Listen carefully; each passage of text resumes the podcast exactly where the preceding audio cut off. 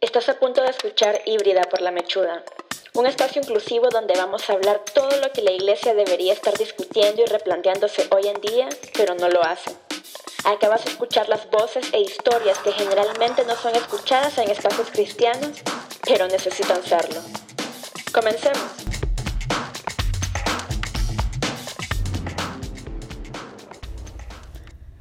Hola y muchísimas gracias otra vez por estar en este episodio muy especial de Híbrida por la Mechuda. Es Navidad. Es Navidad y es un día que para mi país, para Nicaragua, es muy difícil, con mucha represión, sufrimiento, mucho dolor.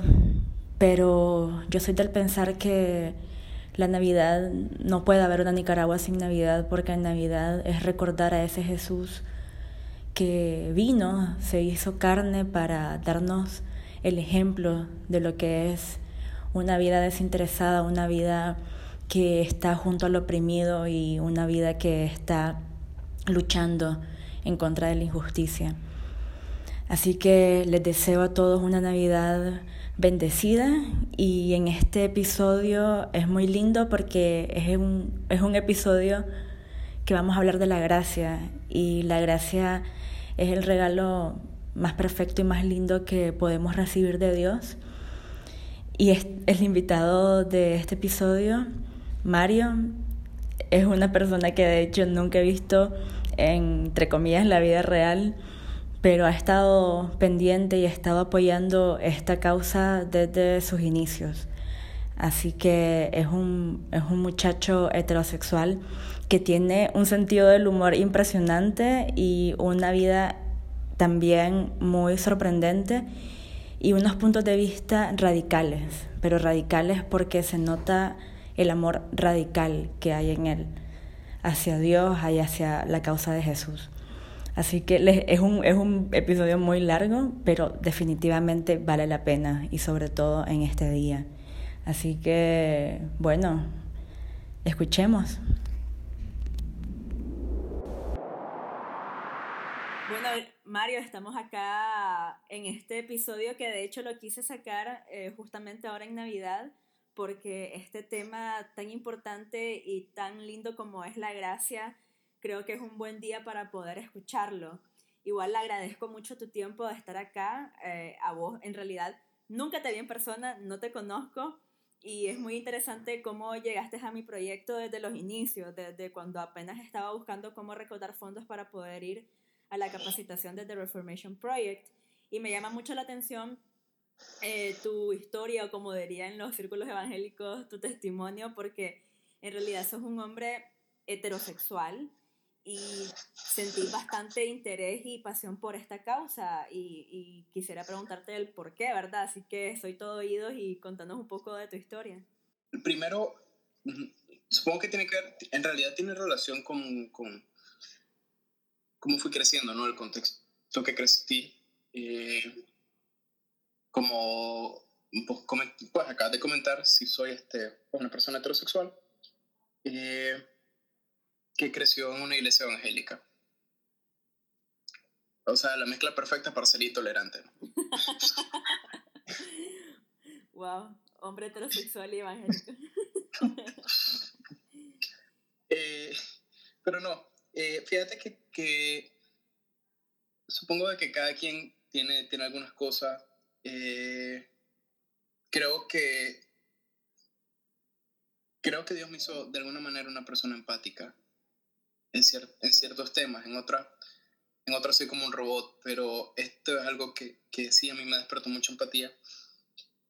Porque mira, okay, para contextualizar, yo como crecí en una iglesia evangélica desde cerca de los 11, 10 años, 11 años más o menos. Este, yo antes de eso crecí en un, en un lugar discutían todo el tiempo.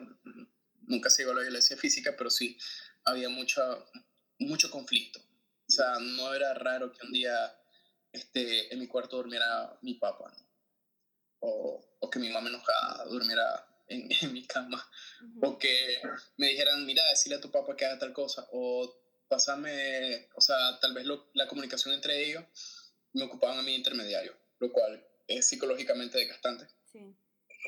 Y es horrible. O sea, puedo decírtelo de esta forma. Hay un momento en tu vida en que vos, o sea, una vez estaba hablando con un amigo que sus papás eran divorciados y me dijo, vos nunca crees que tus papás se separen. O sea, pensás de que se van a reunir de nuevo, de caer una solución. Yo quería que mis papás se separaran. o sea, era un punto así el desgaste. Eh, tenía un hermano mayor y teníamos una relación este, pues, bastante cercana. Eh, de alguna forma mi hermano era seis años mayor, entonces había un medio paternal de mi hermano hacia mí. Entonces en estos conflictos, en, esta, en este espacio, de hecho era como el lugar donde yo me protegía, ¿no? Con mi hermano mayor. Ya cerca de 1999, 98, mi papá empezó a trabajar como consultor, ¿verdad? Con una organización eh, sin fines de lucro cristiana. Y ahí fue, empezó él a, escuchar un poco más del Señor y a visitar una iglesia en Managua. Empezamos visitando, ¿no? Entonces nos llevó a la familia. Eh, mi hermano se fue integrando, aceptó al Señor en un retiro de esa iglesia. Eh, íbamos, y yo iba, ¿no? Como, como todo niño de 12 años, por absoluta voluntad de mis padres. me llevaban obligado porque yo a esa altura de mi vida, el único buen momento era los domingos en la mañana cuando podía pasar viendo dibujos animados y nadie me estorbaba. Claro. me, me, robaron mi domingo. Por ir a sentarme en una banca y no entender qué está pasando. Era espantoso, era espantoso, mira. O sea, aparte de música en vivo es emocionante. Yo, vos puedes escuchar a cualquiera, en vivo va a sonar emocionante por, por la vibración del sonido, ¿no? Todo eso tiene relación. Pero era como que estaba en el culto general y yo me quería matar. O sea, yo era como, Sofía, era como, ¿qué es esto? O sea, ¿por qué tengo que estar aquí? Entonces, cuando yo descubro la escuela dominical, es un respiro, ¿no? Y, y al menos empecé a ir y, y ya no lo odiaba. pero, pero iba y iba al, al estudio, ahora a la escuela dominical y después regresamos de nuevo con los adultos. Pero era, era espantoso, era agotador. O sea, era un niño de 12 años que la vida está cambiando a la, a la fuerza, ¿no? O, o, de alguna forma, ya viéndolo tiempo después, tal vez incluso yo fui, yo fui consagrado, ¿no? Como hacen todos los papás con, con los hijos que nacen dentro de las iglesias, que nunca nosotros los que crecimos dentro de la iglesia lo notamos. Pero es una especie de consagración, como cuando vos lees en el Antiguo Testamento, lo lees en la Biblia, que la mamá iba donde el sacerdote, y si el bebé nacía lo consagraba, antes de nacer ya lo había consagrado al Señor. De alguna forma, si lo pensás, lo que crecemos de esa iglesia, en la, en la iglesia, somos consagrados. ¿Verdad? Pero en ese momento uno no lo entiende y no quiere saber nada de eso. Eh, yo lo que quería era a mi casa y quería que me cumplieran. Como, como, o sea, ya fui, ya por favor, vámonos. De hecho, tengo una experiencia bastante interesante con el cumplimiento. Y es que, bueno, ya mi papá, como toda buena persona que está empezando a ir a la iglesia, ya todavía no era todavía no era 100%, o sea, no había aceptado a Cristo, pero él, oye, estaba en el proceso de conversión, o sea, está en el proceso de conversión y regresó a la escuela dominical y viene y empiezan los tipos, o sea, el, el ministro se, se, viene arriba, ¿no? Tiene un subidón de alabanza. el tipo viene y le mete y le mete, porque era de una iglesia pentecostal, ¿no? Entonces estos se, se llenan más, vienen y, y, y, bueno, está, está liberando su sueño de ser cantante, ¿no? Y viene y dice como, se siente, se siente el espíritu del Señor, por favor, todos quieren que toquemos más y toda la gente emocionada, ¿no? En, en, ese momento de, sí, por favor, solo todo el mundo gritando, saltando en mi cara de loco, no. Muchalito, 12 años, vos me prometiste que esto terminaba a las dos y media. Ya tengo cuatro horas en este lugar, tres horas en este lugar. Yo quiero irme a mi casa. Yo no quiero estar aquí. Yo tu, iglesia, tu iglesia no tenía esos relojes como pegados como al frente para que vieras la hora o algo así, para porque mi iglesia lo tenía, era una tortura, era como, te ponen ahí la hora, te dicen que esa hora va a terminar y ves como que va, son las 12.01 o 12.31 y es como, ¿por qué estoy aquí todavía? No hay nada más horrible que ese momento cuando el pastor está diciendo, deme cinco minutitos más, vos sabes que no son cinco minutitos más, vos sabes que te a las dos y media. no hay nada más espantoso que ese momento y me sigue pasando de adulto. Pero es como, y era con mi cara seria de, yo no quiero estar aquí, ya, ya cumplí. Mi papá recuerdo todavía cómo me queda viendo. Ya, ya, ya he ido ocho domingos a la iglesia, ¿no? Estamos hablando del, del nuevo. me dice, Pero claro, si fuera Marlene Manson me estaría saltando de alegría. Y es como que no, no, tengo 11 años, Marlene Manson me da miedo. Dice que se sacó un ojo y que se quitó dos costillas. No, no estaría saltando de alegría, porque quiero irme. Sí, era el referente Marilyn Manson.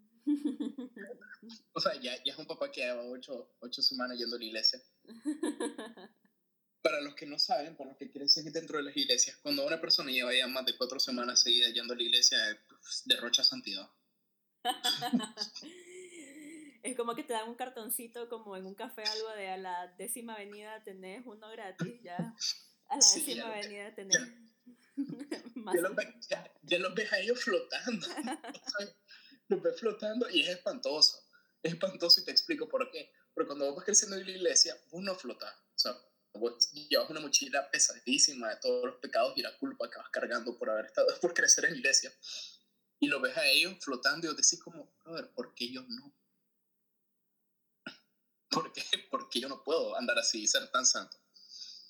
Y, y, entonces viene, y ese es casi la introducción a qué es lo que pasó luego en mi vida.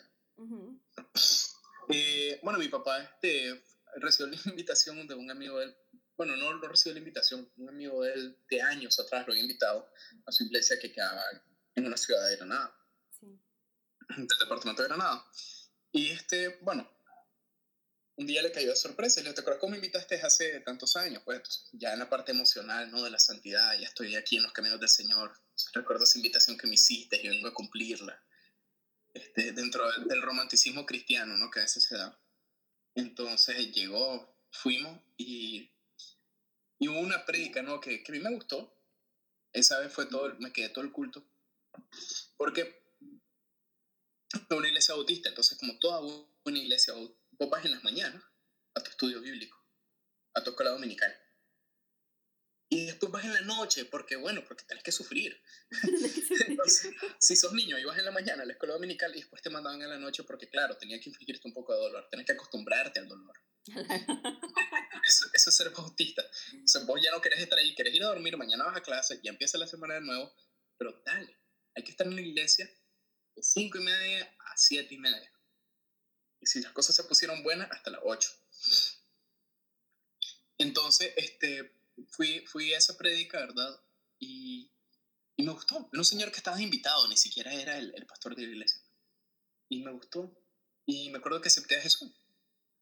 Acepté a Cristo eh, pensando en que yo quería, pues, o sea, quería ser salvo, quería que me perdonara mis pecados, que que no consideraba nada grave para un niño de 12 años, pero pecados al fin. Y de hecho, cuando yo pasé, eso lo recuerdo porque me dice ese señor, ¿por qué estás pasando? Le digo, porque, porque soy pecador también, le digo. O sea, probablemente mis pecados no son tan graves, tengo 12 años, pero quiero aceptar a Cristo. No solo eso, o sea, ya de por sí pasar adelante es duro. Sí. Es duro, no importa la edad que tenga. Viene y después cuando me voy a sentar, viene y me llama y me agarra y pone su, su brazo sobre, sobre mí y me pone de ejemplo y dice, vean este niño que no tiene pecados tan grandes. Él sabe que esos pecados vienen a los pies de Cristo, porque el reino de los cielos es de los niños y todo eso es como... O sea, es de esos momentos tan bochornosos que uno dice, ah, wow, me, me pasan a mí.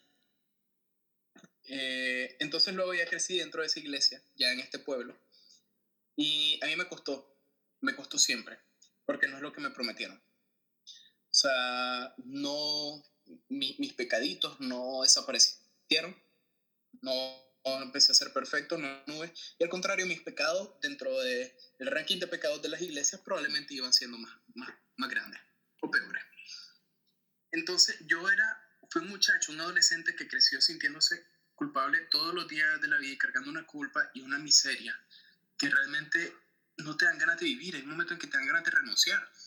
¿Qué pasó? Que yo, esta iglesia no quedaba cerca de mi casa, quedaba como 40 minutos de mi casa. Entonces, yo no podía, yo no me integraba tanto, ¿no? Iba los domingos, iba cuando mis padres iban. A diferencia de mi hermano, que él se integró más, habían pues, más muchachos de su edad y hizo más conexión, eh, se integró, era parte del grupo de música de alabanza de la iglesia. Entonces él viajaba, él agarraba un bus y se iba. A mí esas cosas me daban pereza y no tenía ningún incentivo, pues al final. Entonces yo crecí, además estudiaba, estaba como evangélico, ¿no? Estudiando en un colegio jesuita en Managua. Entonces, muy pueblo, que sea Nicaragua o lo que sea, en Managua se piensa diferente hasta cierto punto a cómo se piensa de idioma. Claro. Entonces, yo tenía un pensamiento, digamos, más de ciudad capital, ¿no? Y, yo iba una iglesia que cada en un pueblo, era nada. Entonces, yo no, yo no encajaba, ¿no? no podía estar con los amigos de mi hermano porque ninguno de 18 años quiere juntarse con alguien de 12. Y los de mi edad me miraban como un alien. Entonces, yo era, yo era un extraterrestre para esto, para esto, esta persona. Y, y, y no tenía pues así como mucha relación. Entonces, ¿qué pasaba? Que yo sufría totalmente lo que era esa burbuja. O sea, yo miraba esa burbuja y me sentía fuera, o sea, como en medio, ¿no? Pero la parte de mi lado que estaba dentro de la burbuja lo que hacía era hacerme sentir culpable. Esta burbuja, hablando de, de esta iglesia, del, aspecto evangélico conservador, ¿no? Sí, la burbuja, un poco la burbuja que vos describís en, en uno de tus posts, ¿no? Del mundo y la cómoda burbuja evangélica, donde somos santos, donde los niños van y estudian la Biblia, están en el grima bíblico, van a las actividades de los niños, a las actividades de los jóvenes, donde nos alejamos del mundo porque el mundo es malo. Sí. Y tenemos que permanecer santos. O sea, era esa época, tal vez no lo recordás, pero eran los inicios del 2000, donde Marcos Witt era un transgresor por decir de que teníamos que salir al mundo. Pues. Imagínate que ese inicio de los 2000 era tan mal visto decir la palabra mundo, de, escuchar una canción que no fuera cristiana, de decir una mala palabra, de, hacer cualquier cosa pues que, que, estuviera con relación al mundo, casi ir al cine yo creo que era mal visto. Sí, yo, yo estuve en, una, en, una, congregación donde ir al cine era malo. era clavo, tenías que ver muy bien qué película y si ibas a ver una película que, que era, no era tan buena, tenías que quedarte callado, no podías compartirlo. Sí. De hecho, lo que vos decías de que como niño no sentías que, que, que, tenías pecados, y pero aún así reconociste pecados tan graves, entre comillas, pero aún así reconocías la salvación, creo que después que entras a la iglesia de lleno, más bien empezás como a crearte tus pecados y entendés cargas que nunca te hubieras imaginado. Tal vez de niño, nunca, un niño evangélico que se sienta mal, como vos decís, por el tipo de música que escucha, o por las cosas que ve, o las, las películas que ve y, y, empezar a vivir con eso y vos decirte que no es lo que vos pensabas de que ibas en tu mente obviamente de niño de que ibas a dejar de pecar y que la salvación en Cristo es dejar de pecar se volvió todo lo se volvió todo lo contrario de que ahora todo es pecado. Sí así es porque en realidad es, es triste como como uno se va cargando y todas esas cosas que van surgiendo no hay restricciones que están poniendo restricciones religiosas ¿sabes? Y, y es la burbuja de la religión, ¿no? Te estaban poniendo todas esas restricciones religiosas para ser hecho y cortado a la medida de, la, de lo que la religión considera correcto. Que no es exactamente lo mismo que Dios puede considerar correcto, o lo que Cristo espera o busca en nosotros, o espera de la iglesia. Pero caímos a eso. Entonces yo sufría bastante porque estaba en esa burbuja. Yo miraba a mis amigos del colegio ser tan libres y felices y yo tener tantas restricciones por dentro como decir, oye, yo no sé, y, y entonces está llenando esa culpa y, y, bueno, ¿qué te puedo decir de las otras dos veces que acepté a Cristo? Porque, sí, o sea, era tan frustrante, era tan frustrante porque decían, ok, yo escuchaba en la prédica de que, que acepta a Cristo ya no hace esto, ya no hace lo otro, y hace, yo decía, pero yo lo sigo haciendo, ¿será que no lo hice bien? Sí. Y venía y volví a aceptar a Cristo y, y, así, y seguía con mi vida y seguía con mi lucha y seguía con mis problemas y mis errores entonces yo decía, o sea, ¿qué pasa? ¿Por qué yo no puedo aceptar a Cristo? ¿Por qué yo no puedo aceptar a Cristo? ¿Será que yo estoy, este, estoy condenado ya a, estar mal, a, pecar, a irme al infierno, cualquier cosa? Y, y, uno se, se llena de tanto agobio al punto que, que no, no sabe, este, o sea, no quieres más, no quieres más y te terminas alejando a veces te terminas alejando porque la culpa diaria, o sea, una culpa destructiva que, que está surgiendo en la iglesia, porque no tienes ese concepto de esa pureza, ¿no? que, que, tienen estas personas que vos miras y así como, oye, son tan correctos, son tan buenos, y probablemente tienen luchas tan, tan difíciles como yo, tal vez peores. pero que ellos lo saben manejar mejor, saben absorber esa culpa mejor, lo saben disimular mejor, se ponen una mejor máscara, uno nunca sabe. cada cabeza es un mundo.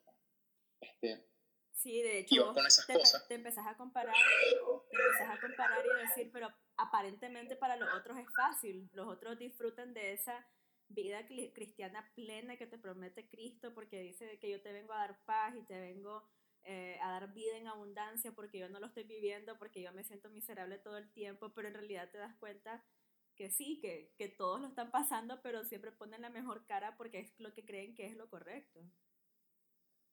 Así es. Y, y, y, y, te lo digo pues de esta forma, este, hubo un momento en que yo, ya después de mi tercera aceptación, yo ya estaba por tirar la toalla. O sea, yo estaba por tirar la toalla porque ya no, mira, estaba muy lejos, no podía ir al grupo de jóvenes. Ese, vos sabes, la, la célula que es como el grupo de jóvenes que es todos los sábados de 6 a 8. Porque claro, pues ya después de eso todos los jóvenes se van a dormir, ¿verdad? Ya libre, santificado, cero, cero pecado. No sé, ¿a qué se le ocurrió los grupos de jóvenes de 6 a 8? Seguro estaba viviendo en mil, 1920. Ya tendrías que ser los grupos de jóvenes como de, de, de la noche a una, a una M o algo así, porque si no, van a grupos jóvenes y después se van a la, la disco a comentar todos los todas las cosas que para vos son un pecado y que no deberían cometer. Sí. Pero, pero yo, no, yo, yo no iba a nada de esas cosas, entonces yo era como, sí, ahí el, el muchacho que viene a la iglesia, el muchachito, que bueno, mm, no nos gusta, que tiene una vida que, que, escucha esta música que es del mundo, que, que bueno, que, que tiene sus amigos afuera, que, que baila, que le gusta bailar, que esto, que lo otro porque bailar es pecado también. Entonces llega ese punto en que estás tan cargado que ya no, no puedes más. O sea, no puedes más, no quieres saber más. Y, y a mí me pasó, y, pero justo coincide con la enfermedad de mi hermano. O sea, en ese proceso mi hermano se enferma, le da leucemia. Eh, falleció de leucemia, de hecho, 22 meses después de que le fue diagnosticada la enfermedad. Y, y, bueno, como familia también tuvimos otro proceso ¿no? Este, espiritual, otro proceso donde ves otro rostro, otra cosa, ves un rostro de Dios que no, no lo ves a menos que estés viviendo ese proceso, donde cada día te parece un milagro, ¿sabes? Y, y ves como se abren puertas en todos lados de personas que no te conocen, pero que Dios lo puso en su corazón. Entonces, este, eh, en ese proceso vino un muchacho de Estados Unidos. Eh, venían, hacían como intercambios ¿no? con, con, el organismo donde mi papá trabajaba. Entonces mi papá, este, en su visión ¿no? de que nosotros tenemos relación con gente del mundo, gente de afuera, no el mundo, no el mundo de, en el término evangélico, ¿no? sino el mundo global. Sí. Este, entonces él ofrecía que se quedaran en la casa para que nosotros abriéramos la convivencia con estas personas. Este, eh, esta persona vino y se integró bastante a la familia con el proceso de la enfermedad de mi hermano. Y luego, cuando yo tenía como 18 años, yo fui a Chicago, donde él vivía. Entonces, después de que él estuvo en Nicaragua, él se muda, después regresa a Chicago y se muda a un barrio de inmigrantes, la mayoría refugiados, porque él quería este, convivir, o sea, convivir con estas personas, no, no sacar de su vida la experiencia que tuvo en Nicaragua, sino más bien este, seguir creciendo en esa parte espiritual. él, es una persona, él es una persona muy desprendida, él nunca ha necesitado un televisor, no necesita de carro, no necesita nada. Eh, es bastante libre en ese aspecto. Entonces se mudó a esta comunidad y tenía una, una vecina mexicana, ¿no? Este, indocumentada. Sus dos hijos sí eran estadounidenses. Y, y, un día pues el niño pues salió, vio a su vecino gringo raro para él. Este, y nada, empezaron a hablar. Después la mamá le dijo que si le podía ayudar al hijo con las tareas. Y le empezó a ayudar con las tareas, ¿verdad? Este, montó un sistema, mi amigo, ¿no? De, de, políticas y reglas para evitar problemas. Como, por ejemplo, una política de puertas y ventanas abiertas, ¿no? Y de que los niños solo podían estar en la sala.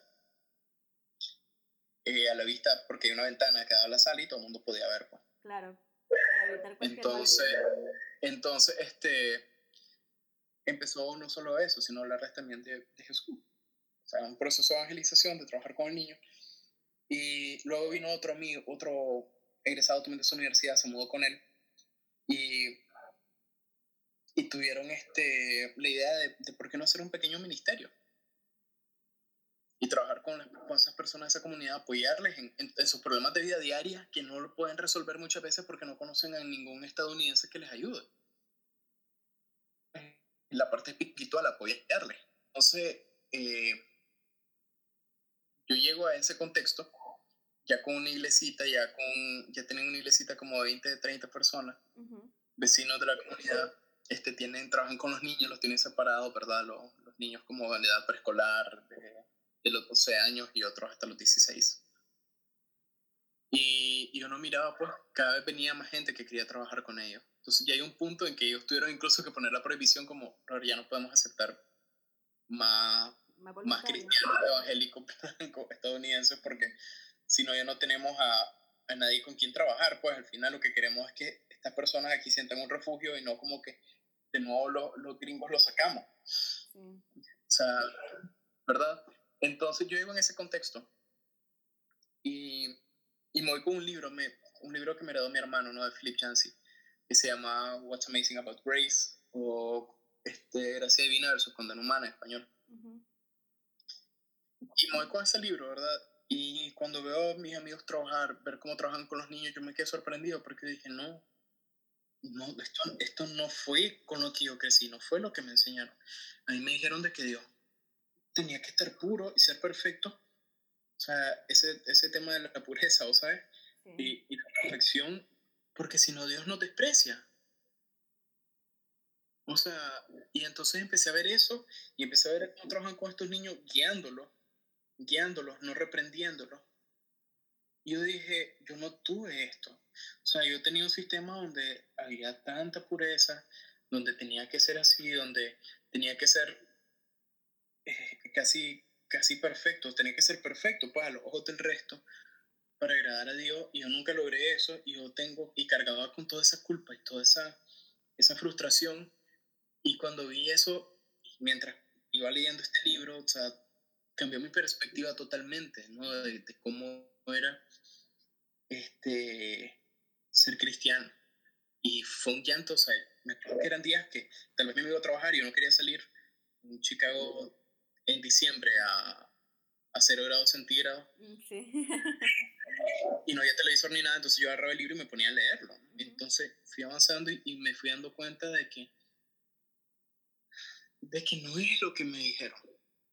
De que no necesitaba aceptar tres veces, cuatro veces.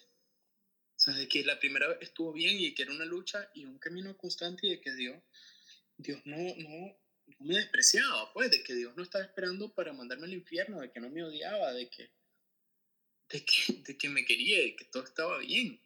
Entonces, ese llanto donde está sacando absolutamente toda esa frustración, yo puedo contar esta historia cien veces y cientos las mismas ganas de llorar, donde empiezo a sacar todo, y es un llanto con ira, es un llanto que después te alivia, es un llanto cargado de tantas emociones por todo lo que sentí que me hicieron todo lo que sentí que me hicieron, todo lo que sentí que me dijeron que estaba mal y no estaba mal, que era parte mía de crecer y porque no me guiaron, solo estuvieron juzgándome. Es, es un punto en que, ¿sabes? Es difícil de explicar. Sí. Va saliendo y va fluyendo y va fluyendo y solo empiezas a sentir luego como, o sea, que Dios te está abrazando, que Dios está ahí, como cuando te abraza tu papá y te da un beso. Y, y, y sentís ese amor tan tangible. O sea, yo sentía a Dios ahí conmigo, diciéndome, yo te he amado siempre, yo te he buscado siempre, yo te quiero como sos, yo te hice, yo te hice. Y que hagas los chistes en los momentos que nadie lo espera o que te rías de las cosas que nadie espera que alguien se ríe.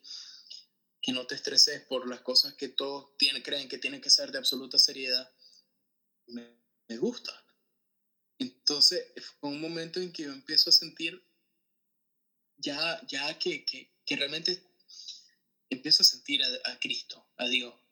Empiezo a sentir el Espíritu en mí.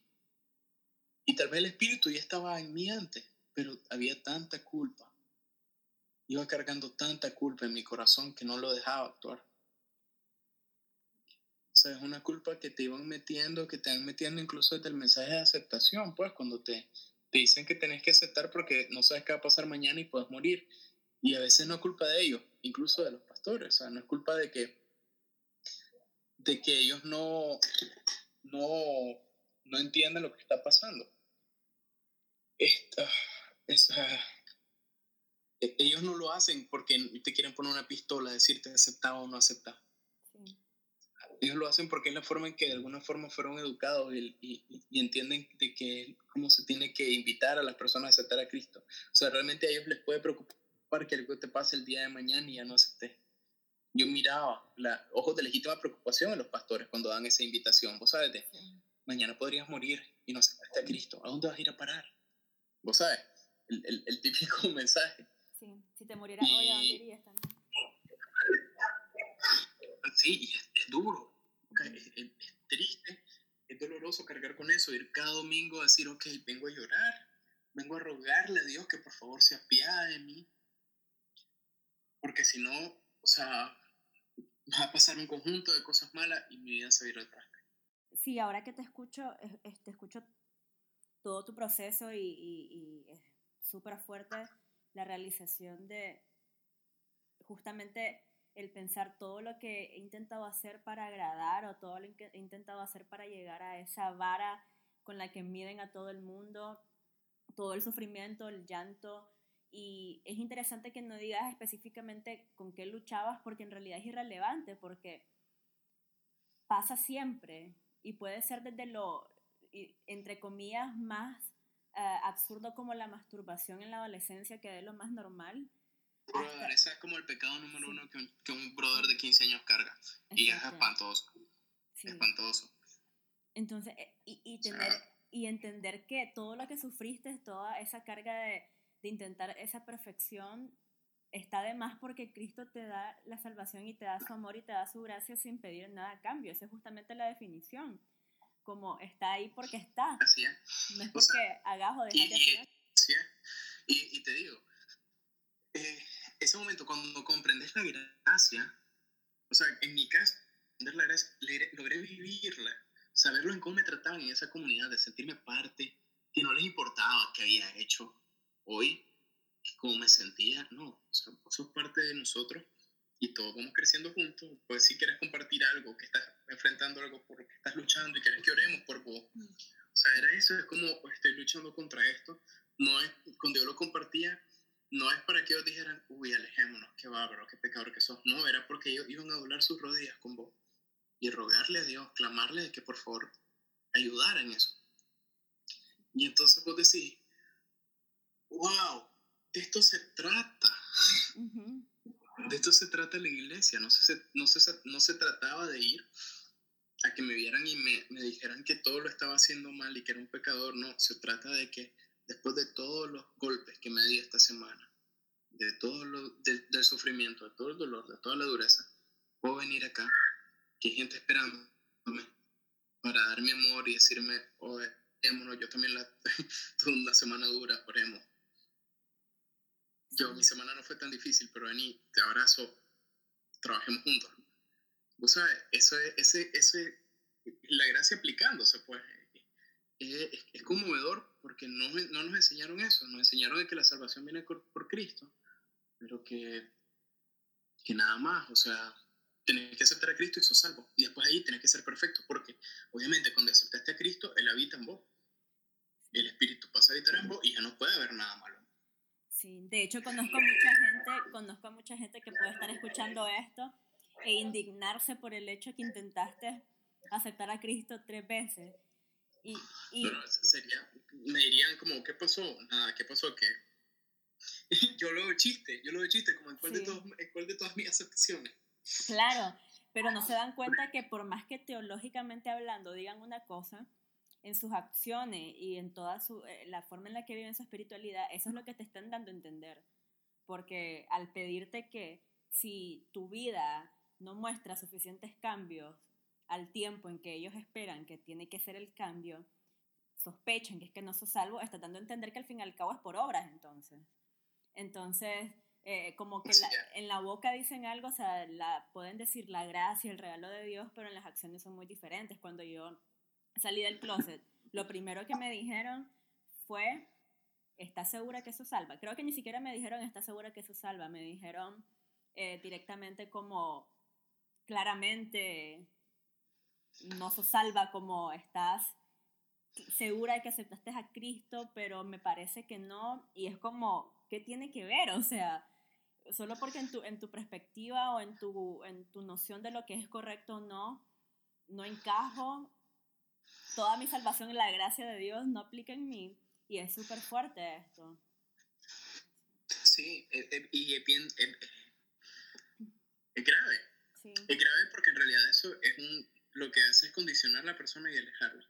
Sí. O sea, gran parte por lo que muchas, muchas personas considero, pues tal vez estoy hablando en este momento una falacia, pero lo que he notado es que muchas personas que yo he conocido homosexuales, por ejemplo, que se alejaron, que tenían una vida espiritual después se alejaron y todo, este, cuando a veces yo les preguntaba, ¿por qué te alejaste? Me dije, algunos me decían, porque Dios no quiere a los cochones, por ejemplo. Y, y, entonces te pones a pensar, y, y cuando yo vengo y tuve ese encuentro, esa experiencia, ¿verdad? Yo regreso a Nicaragua y ya vengo de nuevo a chocar con la iglesia, pero ya la iglesia no la veo de la forma de, antes. Ya no tienen ese poder sobre mí de hacerme sentir culpable, sino de que vengo yo a cuestionarlo. O sea, antes yo los cuestionaba, pero los cuestionaba sintiéndome sucio y culpable, entonces era parte de mi pecado, ¿no? que era Satanás usándome, ¿no? Para destruir la iglesia. Sí, totalmente. Pero ahora regresé con ese cuestionamiento diciendo, no, perdónenme, perdónenme, pastor. O sea, leí toda la Biblia. Y ¿por qué entonces alejamos a la gente en lugar de acercarla? Porque entonces no vamos a buscar a la gente. Porque ir a buscar a la gente no es solo ir con una Biblia y decirle, y ir visitar casas y decirme, hola, vengo a hablar de Jesús. No, o sea, se trata también de ir y apoyar al necesitado, al desprotegido. O sea, la iglesia primitiva se encargaba de las viudas y los huérfanos y, y, los ancianos, ¿no? Este, y ahora tenemos tantos desprotegidos en, en, esta sociedad. O sea, no estamos haciendo nada contra ellos, pero sí venimos y queremos poner reglas. ¿O sabes? Eh, no hay matrimonio igualitario, eso es pecado, va a corromper a la sociedad, nos va a hacer, nos va a hacer este, va, va bueno, no vamos a ser corruptos, va a destruir a, la familia. no al aborto, no a la adopción de niños por parte de parejas homosexuales que van a hacer a sus hijos homosexuales, no a todas las prohibiciones habidas y por haber desde las asambleas, porque les encanta marchar para ir a la asamblea y presionar a los diputados. Y decir a los diputados, nosotros significamos tantos votos, pero no hace nada realmente allá en la calle para que muchas de esas cosas no pasen, para que muchas de esas personas que son víctimas dejen de ser víctimas. ¿Cómo es el concepto incluso? O sea, te lo pongo de esta forma, yo era de 13 años, 14 años, y yo era el culpable. Sí. Y ahora que y uno se pone a analizar y dicen, oye, realmente yo no tenía culpa, yo tenía 14 años, yo era una víctima de maltrato muchas veces dentro de ese sistema. Y por eso es tan importante el tema de la gracia. Por eso es tan importante que incluso nosotros como cristianos entendamos la gracia, entendamos de que de, los regalos que Dios nos está dando, pero no solo eso, o sea, que todo lo que Dios nos da es porque nos ama. O sea, ese amor, nosotros no salimos a buscar a Dios, Él nos sale a buscar a nosotros. Cristo fue Dios buscándonos a nosotros. Todas las cosas que nos pasan, Dios nos está buscando. Dios no se queda quieto. O uno de los versículos generalmente la gente peor dice es el de no hagas lo que no te gustaría que te hicieran. Sí. Y es el contrario. Siempre dicen, es el contrario, no hagas lo que no te gustaría que te hicieran. Yo les digo, loco, en serio, no puede estar tan mal esto, no podemos ser tan pasivos, tan pasivos de incluso este versículo que es un llamado directo a la acción, a la gracia, al amor, lo usemos con una perspectiva tan negativa de no molestes para que no te molesten. No dañes para que no te dañen, cuando en realidad lo que Cristo está mandando es anda, serví como te gustaría que te sirvieran a vos. Anda, amá como te gustaría que te amaran a vos. Anda, apoyar como te gustaría que te apoyaran a vos. O sea, ¿te imaginas qué tan, tan dañado estamos? Sí. Estamos, o sea, entonces vos te, te quedas pensando y decís, brother, no, no, no es mi culpa, yo no lo he hecho mal, pero mi culpa ahora sería quedarme callado y no ir y actuar.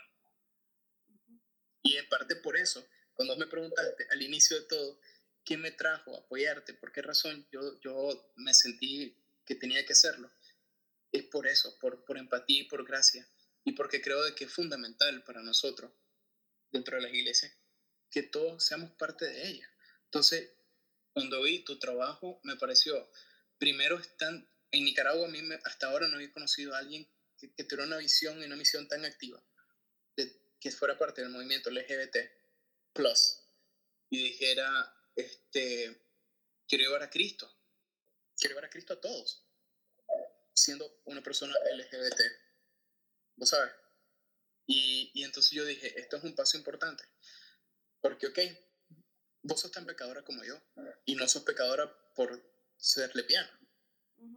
Sos pecadora por, otros, por otras centenas de cosas, igual que yo. Pero no por ser lesbiana, no puedo ser tan ridículo de venir y decir, ah, que sos lesbiana, eso es lo peor que le ha pasado a la iglesia. Pero le aplaudimos al político corrupto que tenemos ahí adelante, como te decía. O, brother, mi papá yo creo que se, alegra, se alegraría más de que él le dijera, mira papá, embaracé a mi novia, vamos a casarnos apurado, a que le dijera, papá, me gustan hombres. Y eso que mi papá es una persona bien, bien abierta en ese sentido y, y creo que también parte de, de, mi postura en esto ha sido muchas conversaciones con él y como los dos, conversando el uno con el otro, hemos ido descubriendo y aprendiendo. En realidad vos no podés apartar a alguien por ser homosexual que, yo conozco personas homosexuales con tanta espiritualidad y que creen tanto en Dios como creo en yo, creo yo. Y entonces, o sea, no, no son leprosos. Y como me dijiste por algún momento, igual Cristo fue a los leprosos. pero, este no es el caso. Es como, es como querer aplaudir porque una mujer, no sé, haga algo que hasta ahora se pensaba que no podía hacer. Como aplaudir porque una mujer arbitró un partido de fútbol, probar. Tiene las capacidades, puede correr, tiene cerebro, puede pitar, puede arbitrar cualquier partido. ¿Me entiendes? Entonces es como... Eh, yo considero, pues, yo, yo un también he vivido ese proceso, ¿no? Donde me he preguntado, este, ¿es pecado ser homosexual? Al inicio mi premisa era, ok, es pecado. En mis primeros años, cuando estaba llegando este, esa desarrollo interno decía, yo tengo que, o sea, tengo que ir a estas personas con gracia. Entonces, yo no voy a apartarme de esta persona, no voy a dejar de querer, no voy a dejar de apoyarla. Y viene ese complejo, ¿sabes? Que tenemos, que en algún momento me lo mencionaste en alguna de las tantas conversaciones que hemos tenido hoy. este, que, que, nosotros crecemos con ese, ese paradigma, ¿no? De que por el hecho de que sos homosexual, vas a andar cogiendo con todo el mundo. Sí, es que. una bolsa de enfermedades, son una bolsa de bacanaria, de, desprecio y, desamor. Entonces. Es que lo que te decía es que los cristianos están como muy obsesionados con el sexo homosexual. Piensan que la homosexualidad, lesbianismo, bisexualidad, implica estar teniendo relaciones sexuales con todo el mundo y que perdemos de vista el simple hecho de, de la culpa y el dolor que es cuando creces en un ambiente cristiano, el, solo enamorarte o ilusionarte con alguien o, y, y, pensar que estás mal porque ya pecaste en tu corazón, pero que sí, que, que el cristiano promedio está muy obsesionado como con el sexo, porque todo es con quién tenés relaciones sexuales, en vez de pensar con quién quieres formar una familia o con quién quieres tener compañerismo, con quién quieres, sí, todo lo que implica una relación y no creo que los heterosexuales reduzcan a su pareja al cuerpo que es penetrado o penetran, ¿me explico? como... No, sí, yo no sé, yo no sé la cabeza de la gente adulta, o sea, yo creo que piensan de que, ah, somos homosexual y tienes sexo y estás en una orgía como con 20 personas. yo, creo que eso para ellos es el sexo homosexual. Una orgía como con 5 personas, todos teniendo sexo. Yo no sé, a veces yo le digo a los adultos, créanme, no tiene, nadie tiene tanta suerte en la vida. Pero no, al final, ¿sabes? Simplemente pueden tener una pareja toda su vida, ¿sabes? sí.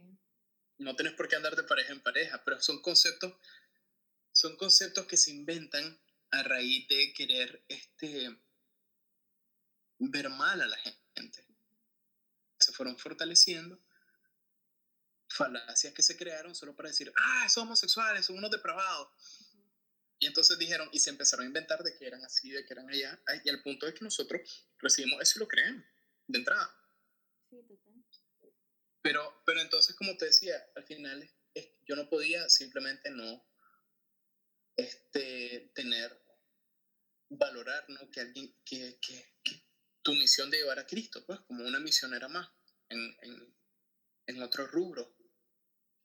Este, entonces, como te decía, el inicio de partida, la premisa de que, ok, es pecado, pero no es tan más pecado que los otros. Y entonces, ¿por qué lo excluir de la iglesia? Así empecé yo. Que ya es un buen primer paso. y, te digo una, y te digo una cosa, te digo una cosa. Por ejemplo, el día cuando escuché el podcast que tuviste con tu mamá, yo, yo, me, yo me reí y dije como, es increíble porque, o sea, yo, yo siento dónde está ella, de que, por ejemplo, ella todavía está un poquito en esa parte y, y, está luchando, ¿no? Para moverse más lejos. Tal vez yo estoy hablando una frase, es lo que yo percibí en, en, la conversación, donde ella todavía está acostumbrada a decir, sí, bueno, que es pecado, y ella misma se corregía. Sí, exacto. Eh, pero porque así es como nos, nos enseñaron. Entonces yo todavía, por ejemplo, si vos me preguntas a mí,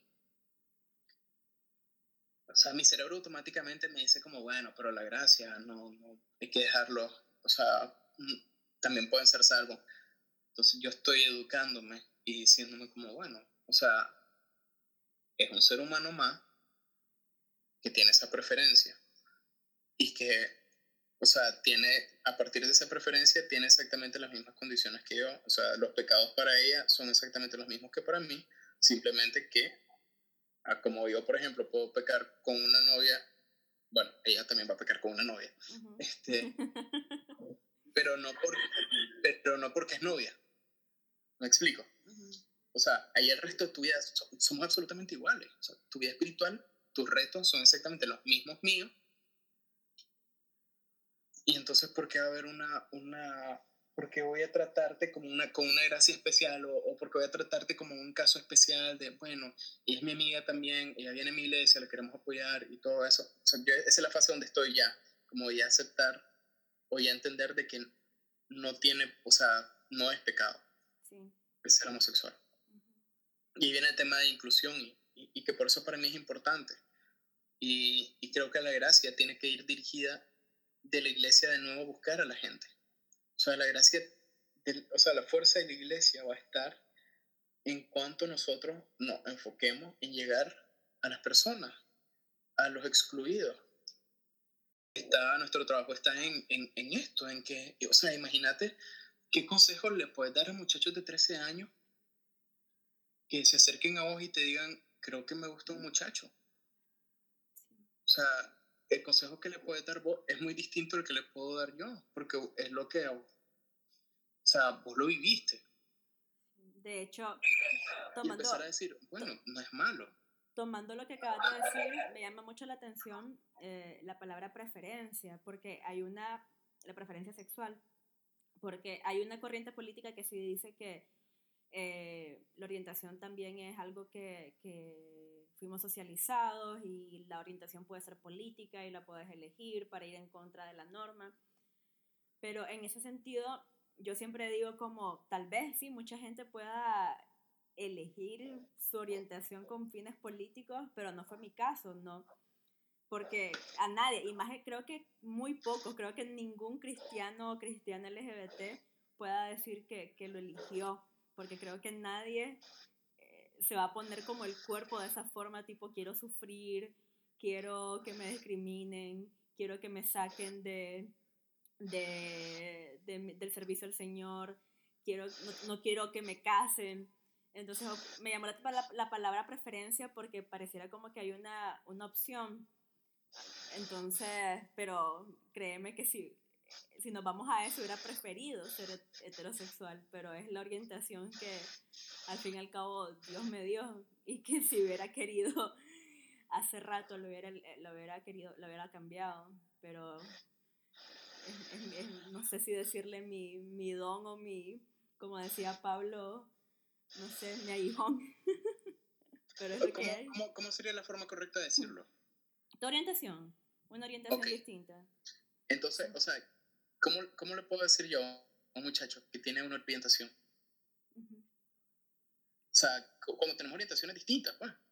Vos sabes, eh, y, y, gracias por, por, por, la aclaración en ese aspecto, porque es eh, el, el, tema de las palabras, las palabras tienen mucho poder, entonces las palabras tienen que usarse bien. Sí, sí, totalmente. Entonces, entonces este, o sea, viene, y, y para mí es importante, ¿no? Que personas que tienen esta orientación que, que, pueden empatizar más con él, apoyarlo, guiarlo. O sea, sean parte de una, de una iglesia, de una comunidad.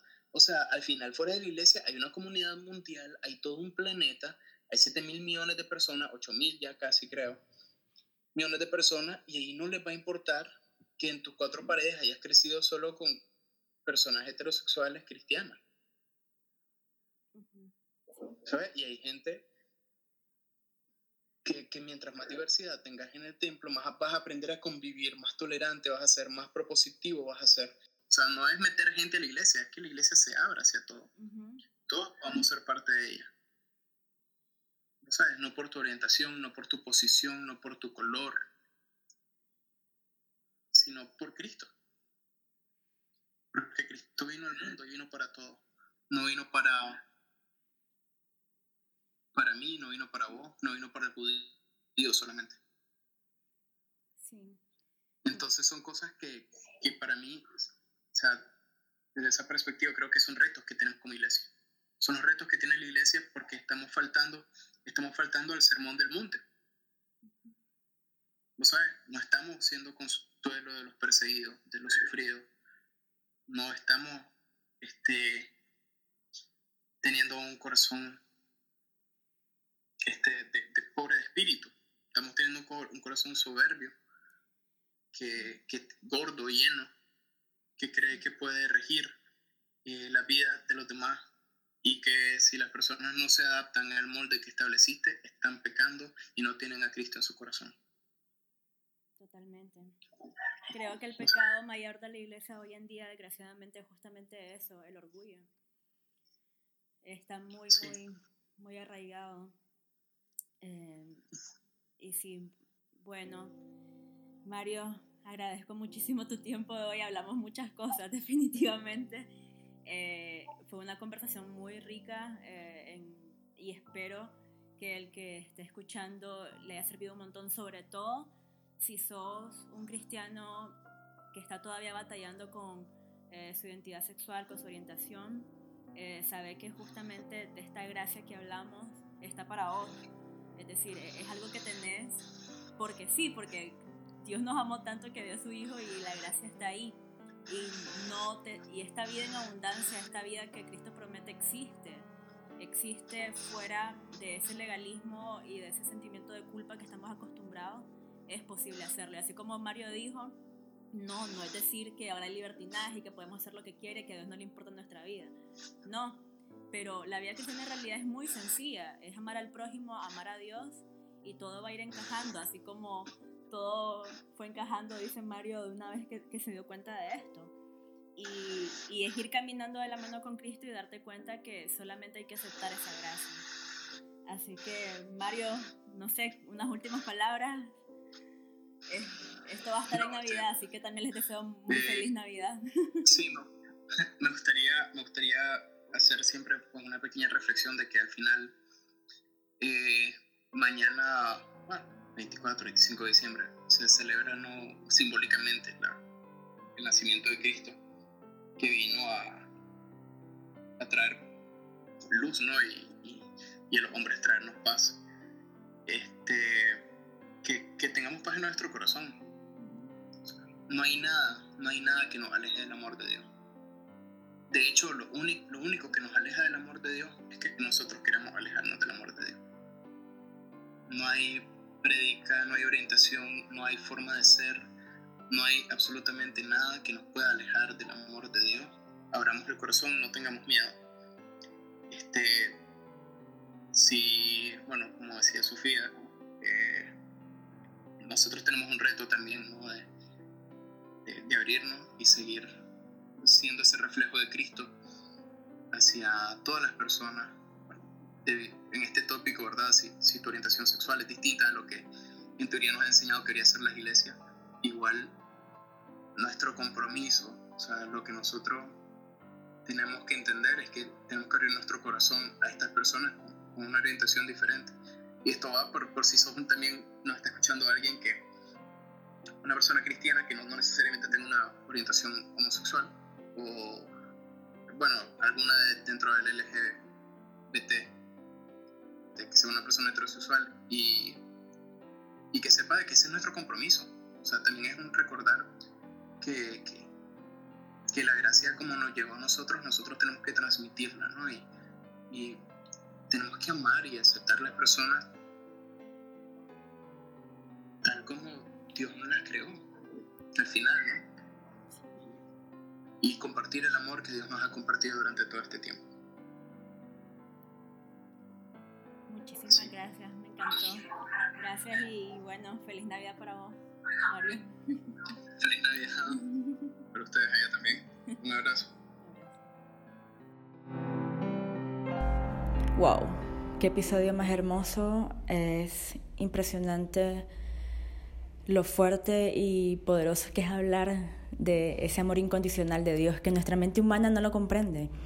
No lo comprende y así como Mario dijo, la esperanza es que una iglesia totalmente inclusiva, una iglesia que abra sus puertas a una gran diversidad de personas, y no solamente LGBT, sino abrir nuestras puertas en diferencias de clase, en diferencias de raza, en diferencias de cultura, porque eso le da riqueza definitivamente al cuerpo de Cristo. Así que oro para que esa realidad sea cada vez más posible y que cada día podamos trabajar en pro a eso. Ese es mi deseo navideño. Si te gusta el podcast, compartilo, apoyame. Eh, puedes ir a mi Patreon si quieres ser parte de esta causa de forma mensual. Desde 5 dólares haces un gran aporte. Todo esto va en pro al tiempo que, y recursos que toma hacer todos estos contenidos. Así que te invito a hacerlo. Yo el próximo mes, ya en unos días, estaré en The Q eh, Christian Fellowship Conference en Chicago. Así que va a ser un tiempo emocionante y también se lo voy a estar compartiendo. Así que bueno, bendiciones a todos.